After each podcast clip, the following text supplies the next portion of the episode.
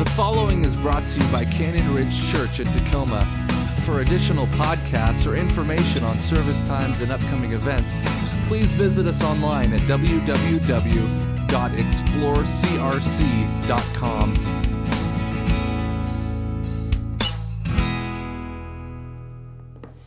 Good morning, everyone.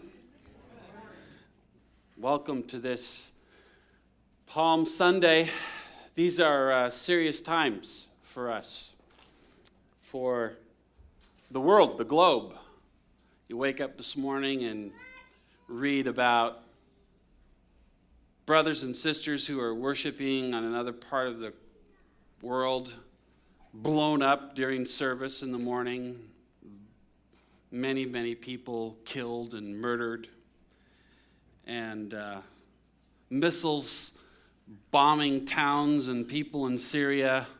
We got the leader of North Korea, Korea constantly threatening to blow somebody up or kill or attack some country. And it's just real serious time in the world now. It's a time to not be afraid, but to be aware and to pray. And hopefully, at the end of today, you'll have an additional piece of faith that you can add to that to help you not be afraid during these times.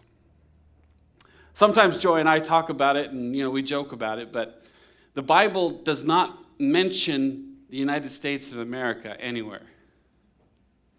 And so that's got to make you wonder, you know, because it does mention a lot of other countries and then the return of Christ but no mention of the United States. And how can that be? This is the greatest country in the whole world. The world will be destroyed by fire, the Bible says. And so it makes you think, doesn't it? Makes you wonder what is the future for my children, for my family, for all of us? What's going to happen in the world? And I don't know. So I'm hoping that today would bring some faith and replace some of the fear that you have. I can't think of a better way to end this series on the pastoral epistles, ending 1 Timothy on Palm Sunday, because it matches so beautifully with Palm Sunday. As Jesus riding into Jerusalem, he's riding on a colt and on, on a, a donkey, and people are waving their branches and they're shouting praise and glory to God in the highest and nobody has a clue what's going on or what they're doing. Only one person there, and it was Jesus, knew what was happening. They were clueless. That crowd of worshipers, in a very short period of time, became a mob shouting for his death. And so here we are in 1 Timothy now, and Paul is knowing what's ahead for Timothy, and he's trying to prepare him for his future and what he sees is about to come upon Timothy. And so he gives in the last verses here, verses 13 through 16, chapter 6, verses 13 through 16.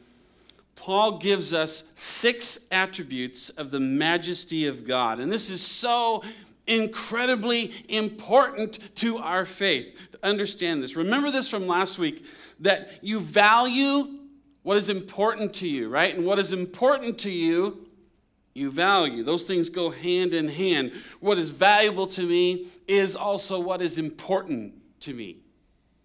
So your God is too small if your faith is boring.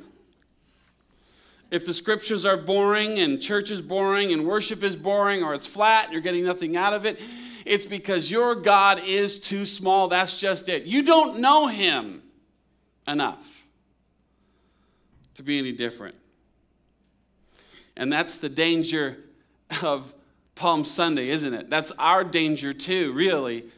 A grave, grave danger in the church today is that we would be that same crowd on Palm Sunday and we would wave the worship and, oh, Jesus, oh, love you, and sing and all of that. And then when our trial hits, we change and now we're cursing that God. How can you do this? Why are you allowing this to happen? Where have you been? If you were here, this wouldn't have happened. Why aren't you taking this away from me? And we become the cursing crowd just so quickly. If you don't know who your God is now in the sunshine, you will have no idea who He is in the darkness. You don't know what He can do. You don't know what He treasures, what's valuable to Him. And if you don't know that, then you'll be crucifying that God that you have set up in your heart as a God who is unworthy of your pain. It's interesting to me how the trials of life have a way of refining. You know, it's that refiner's fire that causes, it reveals our vain imaginations about God. So, your trials and your sufferings, it reveals what you know about God. That's what I'm saying. We see what you know when you suffer, it's revealed. So, let's take a look at this text and see if we can add some value to our faith this morning. All right, 1 Timothy 6, let me read it. Starting in verse 13 I charge you in the presence of God, who gives life to all things and of Christ Jesus, who is his testimony before Pontius Pilate, made the good confession to keep the commandment unstained and free from reproach until the appearing of the Lord Jesus Christ, which he will display at the proper time, he who is the blessed and only sovereign, the King of kings, the Lord of lords, who alone has immortality, who dwells in unapproachable light, whom no one has ever seen or can see. To him be honor and eternal dominion. Amen. Let's pray. Oh, Father, I so desperately want our church to see you as you are. And I know how critically important it is, Lord, that they they know you, they see you, they understand you, they walk closely with you so that when their day of trouble comes, they won't fall apart. They won't curse you, they won't speak bad of your name, they won't complain or blame you for their troubles. I pray, Lord, that you would use me today somehow to do a miracle in the, in the hearts of your people today, somehow that they would see you as you are, and then they, their faith would grow as a result. And they'd be strong in their day of weakness. And I know, Lord, that I cannot do this on my own. It must be you. It's got to be the Holy Spirit who does it through me. So use me now, Lord, I pray. Amen. The Apostle Paul was very familiar with trials. He went through a ton of trials. And as a man of God, he understood that if you are a man or woman of God, then you will, in fact, suffer. Because Jesus suffered, and we are no greater than our master, we will also suffer in this life. And we do, and you know that. That's like, of course, yes, we all know that. Everybody knows that. In life, there is suffering. And so Paul wanted to uh, help Timothy, empower him to be able to handle what was coming. He could see that he was in for some difficult days. Paul had been in the ministry now for a number of years, and he's leaving Timothy at Ephesus, and he, it's a church that he founded himself. He started Ephesus, he knew the people there, he knew the problems, and he's saying, Timothy, here, you take this church all the while knowing that Timothy was an outsider, that he was all alone when he had to confront the false teachers, let alone the people's sins. Here you have this young guy who's never been in ministry, has no authority. He's confronting these false teachers. They were looking down on him for being too young. His youthful zeal tended to make him combative and overly argumentative. His lack of experience put him at a further disadvantage when dealing with false doctrine. So the situation was fierce. It was going to be a heated battle, and he knew that Timothy would want to quit. He'd want to give up, he'd want to give in. He was desperate for encouragement and he needed strength and faith to fight the enemy. But the Apostle Paul knew one important thing that every young pastor, every man of God, woman of God must know, and that is this that knowing God and being confident in his character is what gives you the strength through any trial. Now, don't miss that, okay? Catch it, catch it again. Ready? Knowing God and confidence in his character is what gives us strength to face any trial. So I'm literally going to show you today through the Apostle Paul that no matter what happens to the United States of America, what happens in our world, we will not be in fear. We will be prepared. We will be okay. Because we know what to do. We know what's going on. We know how to handle ourselves in times of trial because God shows us that through First, First Timothy. J.B. Phillips, remember, very famous, well known pastor, uh, wrote the Phillips Bible, right? Yeah. He said this How a person lives reflects what he really believes about God. A.W. Tozer said this What comes out of our minds when we think about God is the most important thing about us. What pops into your mind when you think about who is God? Tozer went on to say that he could literally predict with certainty the spiritual future of a man by what comes into his mind when he thinks of God. So, your view of God, how you think about God, how you see Him, what He's like, what He values, what He treasures, what's most important to Him, what He demands, what He expects, what He won't do, what He will do, your view of all of that determines your future, your destiny. What you think of God and what you know of Him, what He is like, is the driving force of your life. It's the one thing that determines your future more than anything else.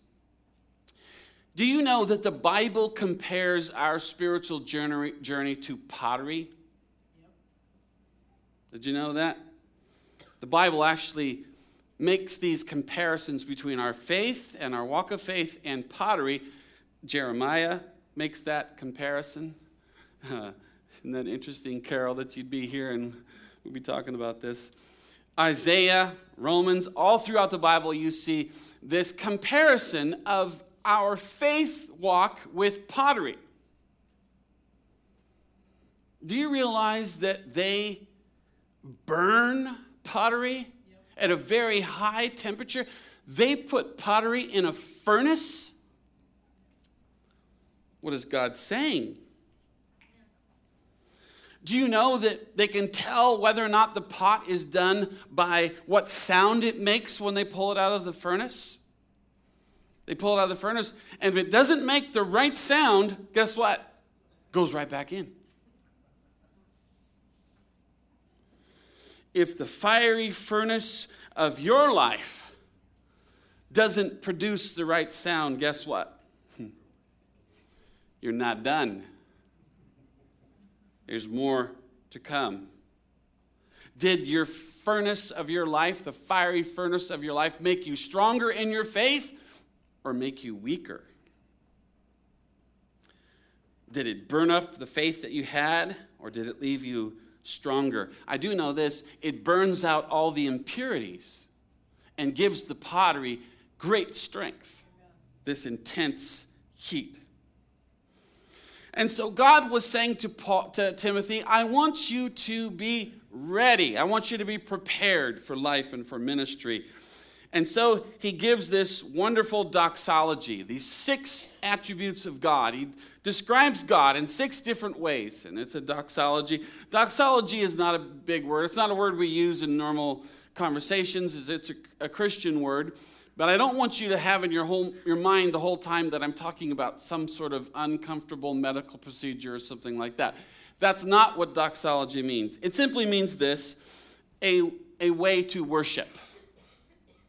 Okay, it's a method of worshiping. That's all it means. So, the six attributes, here they are. We'll go through them quickly. One, the power of God. Two, the invincibility of God. Three, the blessedness of God.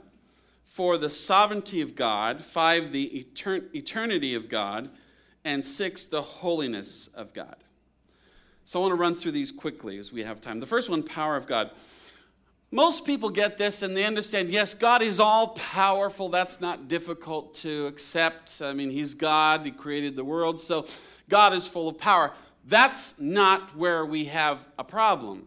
The problem isn't with whether or not God has power, the problem is with how He uses it. You see? That's when we have a problem. We don't like how He uses His power. Because if I was God and I had all that power, I would do things differently, and so would you. Right? The first thing I would do is heal myself. Boom. Healed, right there. Some money in the bank would help. You know, Bruce Almighty, you know? We would all do that. We'd take care of ourselves. We don't like the fact that God allows these painful things into our lives all the while knowing that he could change the circumstances, but he doesn't. Why didn't you prevent my child from dying from leukemia? Why did you let that drunk driver kill my son? You have power. You could have stopped that. You could have made an angel hit the bumper and go off into the curb, and everything would have been fine, but you didn't. You just stood back and watched it happen. You see, that's where the rub is, right? That's where the problem is. And there are literally a trillion different scenarios that we can come up with of our problem with how God uses his power. So let me try and help you understand it a little bit better. Because I think you can see in this text a description of how God uses his power. First of all, God uses his power to create. He's the only one who can. God's spoken word creates. He's creative in his speech. He speaks, and it is reality. He has the ability and the power to take something that was nothing and make it the something it is. God's power is also used to protect his own. He protects us with his power. Psalm 37, verse 28. For the Lord loves justice. He will not forsake his saints, they are preserved forever. Again, this is Jesus talking in Matthew 10. He says, Are not two sparrows sold for a penny, and not one of them will fall to the ground apart from your Father? So it's worth a penny, nothing, and yet it's important to God. But even the hairs on your head are all numbered. Fear not, therefore, you are of more value than many sparrows.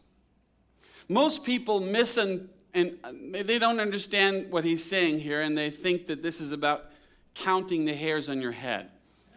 It's not about that, okay? That is absolutely trivial and stupid. God isn't up there counting people's hairs, okay? That's not what he means. He's simply making a statement here of how God's knowledge, his understanding of everything goes from the deepest, most powerful, beyond places of the universe, all the way down to the hairs on your head. And God knows it all, and he takes care of it all. Jesus is saying, so don't be afraid. Don't be afraid.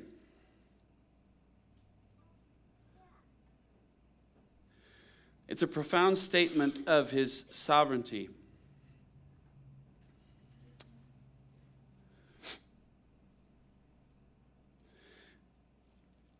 I wonder sometimes when Christians go through trials if they really believe that at all. Because you'll hear them talk about their misery and their suffering, go on and on and on and on, never once mentioning God or faith or their faith. And you you walk away thinking to yourself, where was God in all of that? There was no mention of God because in their mind, He is not there. He's gone. He's absent. There is no God. But we know that's not true, right? Acts 17 and 28, Paul declared this about God. He said, In Him we live and move and have our being. I love that. You know, we used to sing a song like that. You guys remember that? In Him we live and move and have. Okay, you don't remember? Make a joyful noise, sing it to the Lord, tell him of your love. Oh, yeah, forget you. the greatest and perhaps the greatest sustaining power of God is that he can reverse death, which we will celebrate next Sunday. Jesus, our God, he can defeat death. Jesus rose from the grave. He raised people from the dead. He is eternal. You know, I was on a in college, I was on a missions trip. I think I've shared this story before, but it fits here. And we were in the Philippines and the National People's Army was at war with the Corazon Aquino, the president of the Philippines a communist group fighting against a democratic group. And they were fighting in the area that we were at, and there was some people were killed, and it was bloody, and guys with machine guns. And so the team got really afraid. We were all going to die in the Philippines. I got all these 19 year old kids. And this uh, Baptist pastor could see that we were gripped with fear. And he said, all right, come into my living room and sit. So he sat us all down on his couch, a couple chairs, and he looked at us and he said, okay, what will happen if you are killed here on your missions trip? What if you die? What will happen? And we said, well, we'll go to heaven. He said, well, and then what? Well, it'll be awesome. We'll be with God and we got the point. Then what are you afraid of?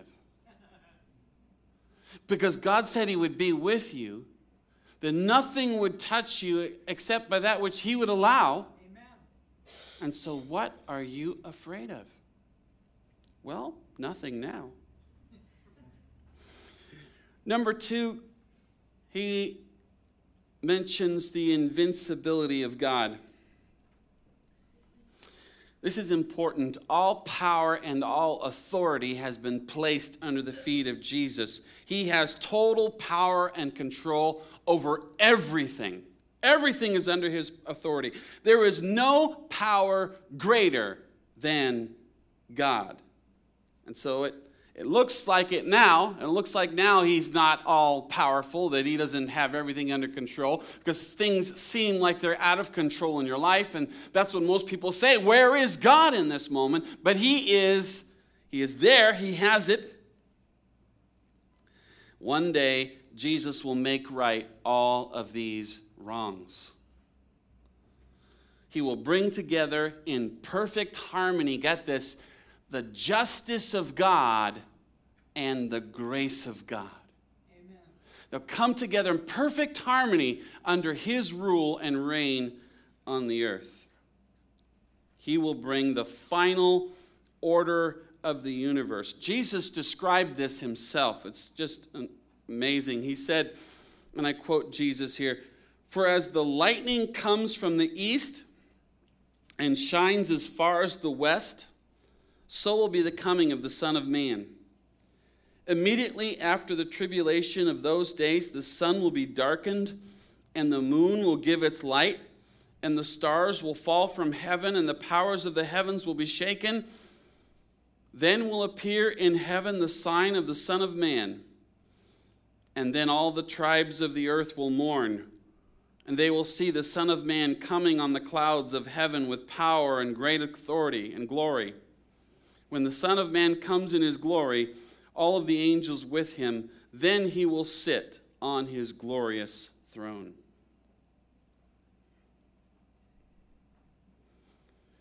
You see, it's because of God's character I can trust him in my trials. Right in the middle of your trials and your sufferings, just like Shadrach, Meshach, and Abednego, who said, they called out one day, and they said, If this be so, if my pain is not going to go away, if my daughter will never come home again, if my son turns his back on God and our family, if the bank is about to take our home, you see, if this be so, we all have our so, we all have our thing. It's different for everybody. We're all facing some kind of mountain, some kind of threat, some kind of fiery furnace. He said, If this be so, then our God whom we serve is out, serves, then our God whom we serve is able to deliver us from the burning fiery furnace. God is able to deliver us. Right? He's all powerful. And he will deliver us from your hand. That's my confidence that God is going to be there for me and rescue me. And he will deliver us out of your hand, O king. But if not, be it known to you, O king, that we will not serve your gods or worship the golden image that you have set up. God will spare us. We, tr- we are, our trust is in His character. He will spare us. He has the power. He can defeat your stupid fiery furnace. And we have confidence in that. But if He chooses not to, our confidence remains we still put our faith in Him. This is remarkable faith. Our God is invincible. Number three is the bless, blessedness of God. The blessedness of God. The Greek word used here means blessed or happy or content. So God is content, He is satisfied, He is at peace, He's fulfilled. There is no unhappiness, no anxiety. So our peace then cannot be based on our circumstances, but that is what we base it on. And Paul is telling Timothy, don't do that, Timothy. Don't base your peace on your circumstances, base it on who God is. His character, His nature, because He's perfect peace.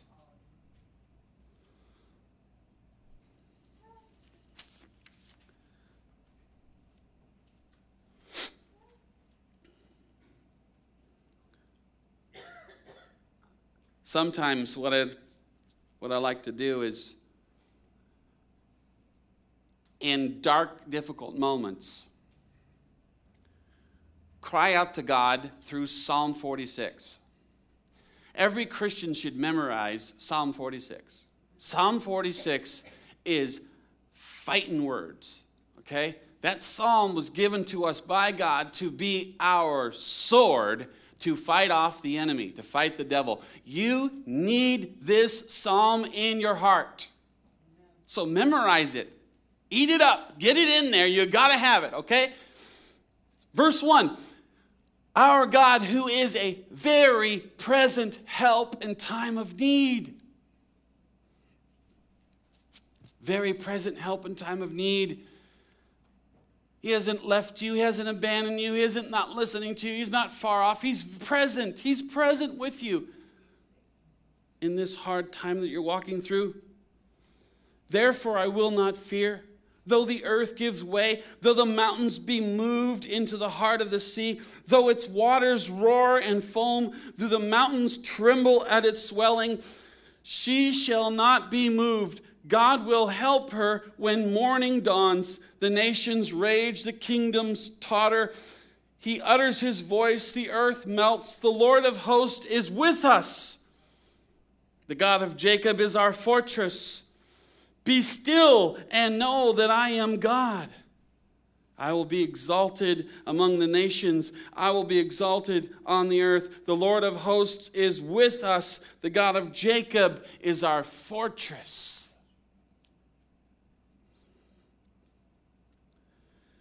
Please, please memorize this. Add it to your fighting verses. And when your day of trouble comes, as it did for Daniel in the lion's den, you can roar back at the devil, Psalm 46. Or you could ignore me and fight the devil on your own strength. Good luck with that. We're running out of time quickly. We might not be able to get all through, through all of these, but we'll see what happens. Number four is the sovereignty of God. God has no equal, no rivals, certainly not the devil. I mean, he created the devil.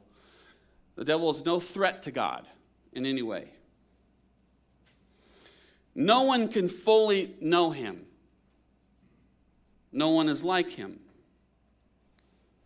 And I think most Christians would agree with that until they suffer. Yeah, I'm okay with understanding all of this until I have a suffer, I suffer, and then we have a problem now. If God is all powerful, all knowing, and always at peace and always content, then does that mean He doesn't care about my pain? If He's living in this great joy and wonderfulness and peace and there's this great contentment, that He doesn't care about what's going on with me? He doesn't see my suffering? See, it doesn't bother us until we suffer, and then we have a problem. I thought you loved me, God. I told you last week that the book of Job was written to explain suffering to the world. Is God's book on explaining suffering. If you're in a trial in your life currently, you'll want to study the book of Job. It's just amazing and powerful how you'll get to see the heart of God and how He responds to suffering. And if you're not in a trial right now, you should still read the book of Job and get ready for it and prepared and build up your faith.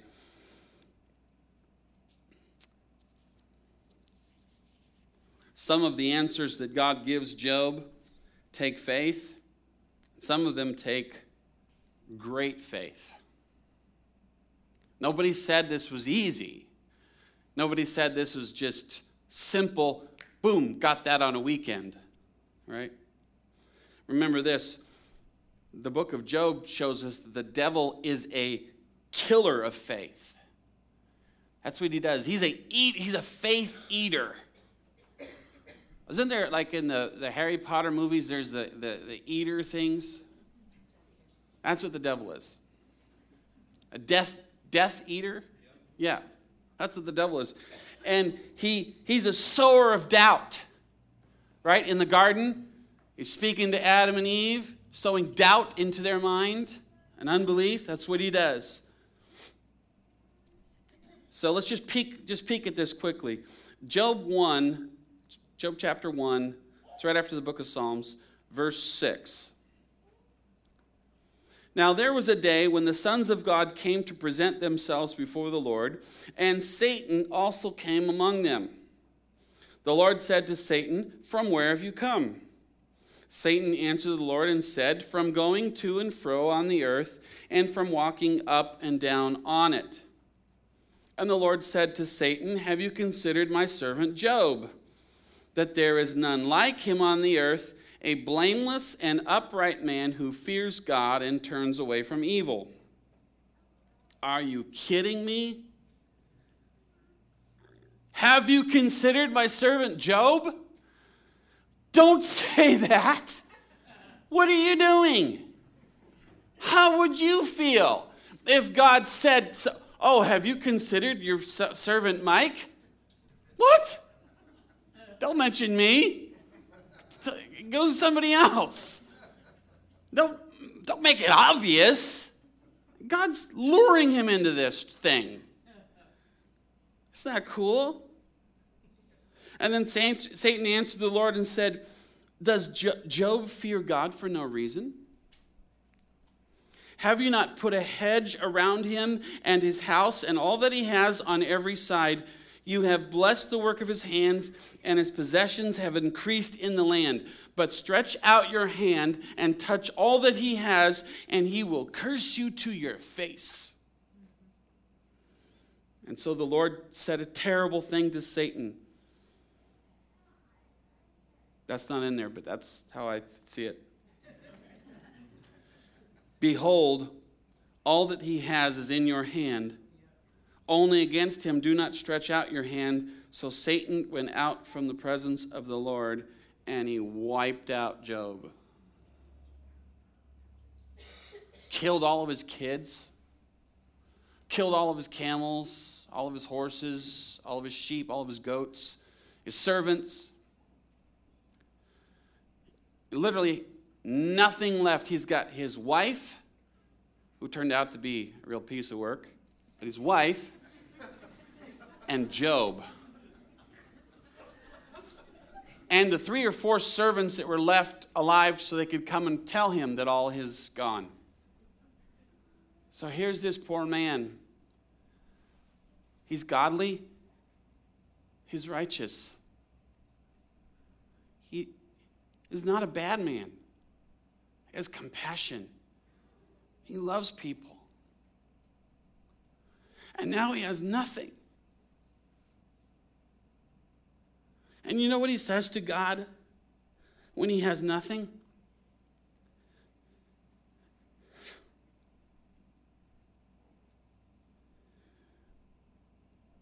Naked I came from my mother's womb, and naked shall I return. The Lord gave, and the Lord has taken away. Blessed be the name of the Lord. And in all this, Job did not sin or charge God with wrong. You see, we sin when we curse God. When we curse Him and, and yell at Him and complain to Him about our troubles. There's a big difference between praying about what's troubling you and just complaining, right? You know the difference, and so does God. Complaining and murmuring and saying it's unfair and why are you doing this to me? I'm a good person. I'm not a drug dealer. I'm not a gangster. I'm a good person. Why are you allowing this to happen to me? And so then it happens again. It happens again. Job chapter 2, verse 3. And the Lord said to Satan, Have you considered my servant Job? There it is again. That there is none like him on the earth, a blameless and upright man who fears God and turns away from evil. He still holds fast his integrity, although you incited me against him to destroy him without reason. That sentence disturbs me. It disturbs me. Then Satan answered the Lord and said, Skin for skin, and all that the man has, he will give for his life, but stretch out your hand and touch bone of his flesh, and he will curse you to your face. So Satan is arguing, Well, you didn't do enough the first time. You took away his stuff, and that's fine. People can endure that. But if you take away all of his stuff and then take away his health, he has nothing. Do that, he'll curse you. And so the Lord said, All right, go. Hit him with sickness and disease, but don't take his life. And he goes out and he does it. And here's Job sitting on this ash heap, scraping his sores with broken pottery. And the part that really disturbs me here is that God pulled the devil made me do it card. You see that? God said the devil made me do it. He said, You incited me. So God initiated this whole thing, told the devil he could do all of this, and now is blaming him for it? Does that sound fair? Yes. Yes. Is that right? Yes, it is right. Because he's sovereign. Do I understand how that works? I don't know. I, I don't understand it. But it's as clear as day. There's no hidden meanings here. This is written in English, you know, as well as Hebrew. The devil caused the suffering, and then he was blamed for it. But all along, it was sanctioned by God. God could have said no to the devil. He could have said, yeah, No, devil, don't touch him. Stay away. I've hedged him in. And the devil wouldn't touch him. He would obey that. He has to obey. Amen. But God allowed the suffering. The devil was blamed for it, and Job never finds out why until he gets to heaven.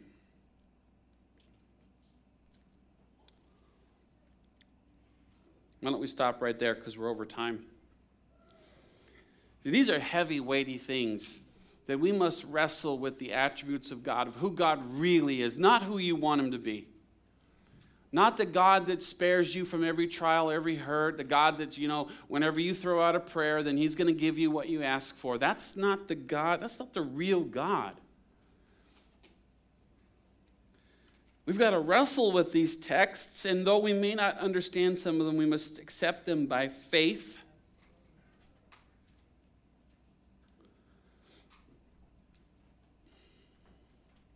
I understand that our suffering makes us stronger. I, I know that, right? You know that. So we understand the surface things, but beyond that, the why, that we don't know. We must take it by faith. I must reserve my judgment to the sovereignty of God and the comfort that one day all this will be made right. If you have this doxology in your heart, if it's inside of you, you will be 10 times more prepared to face the trials in your life than all the other Christians you know. You'll be the one Christian on your whole block that is far more superior than all the other Christians just because you live out this doxology, these six characteristics about God. You know Him to be this way, and it's true, and you walk in it, and you walk close to God. People will say, There's something different about that Christian because he walks with God.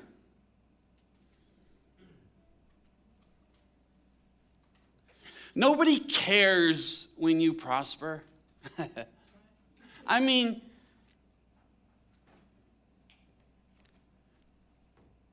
Joy and I, we bought a new house this year. Actually, we bought it last year. And, you know, we put a lot into it. We saved for a lot of years to get the money to have the down payment and buy the home. And we were very happy with it. And Hudson was at college, and so he kind of missed out on that whole thing. And so then he came back from college, came home, and, and Joyce said, Well, what do you think of all this, Hudson? And he's like, Oh, it's fine. And you know what she said back to him? That is not the answer I was looking for.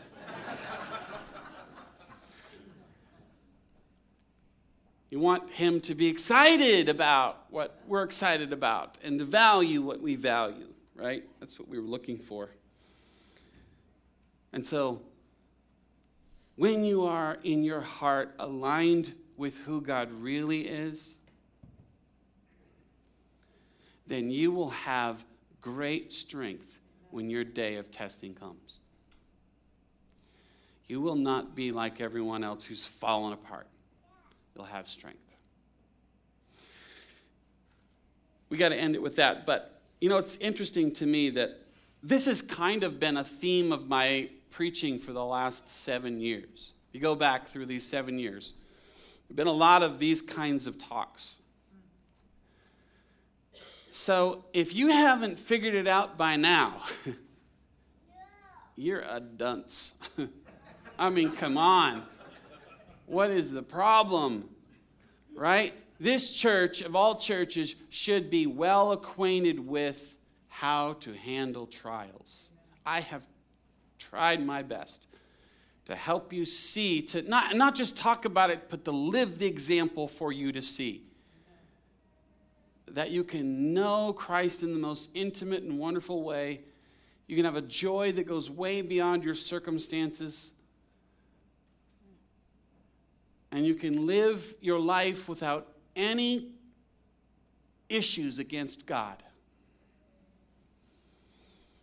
It's a great, it's a great life. So let's pray.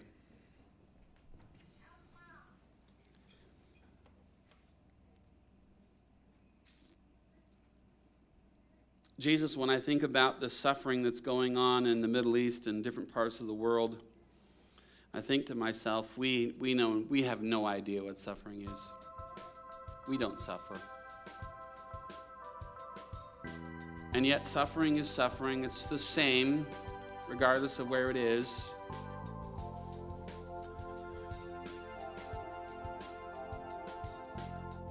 So, Lord, help us as your people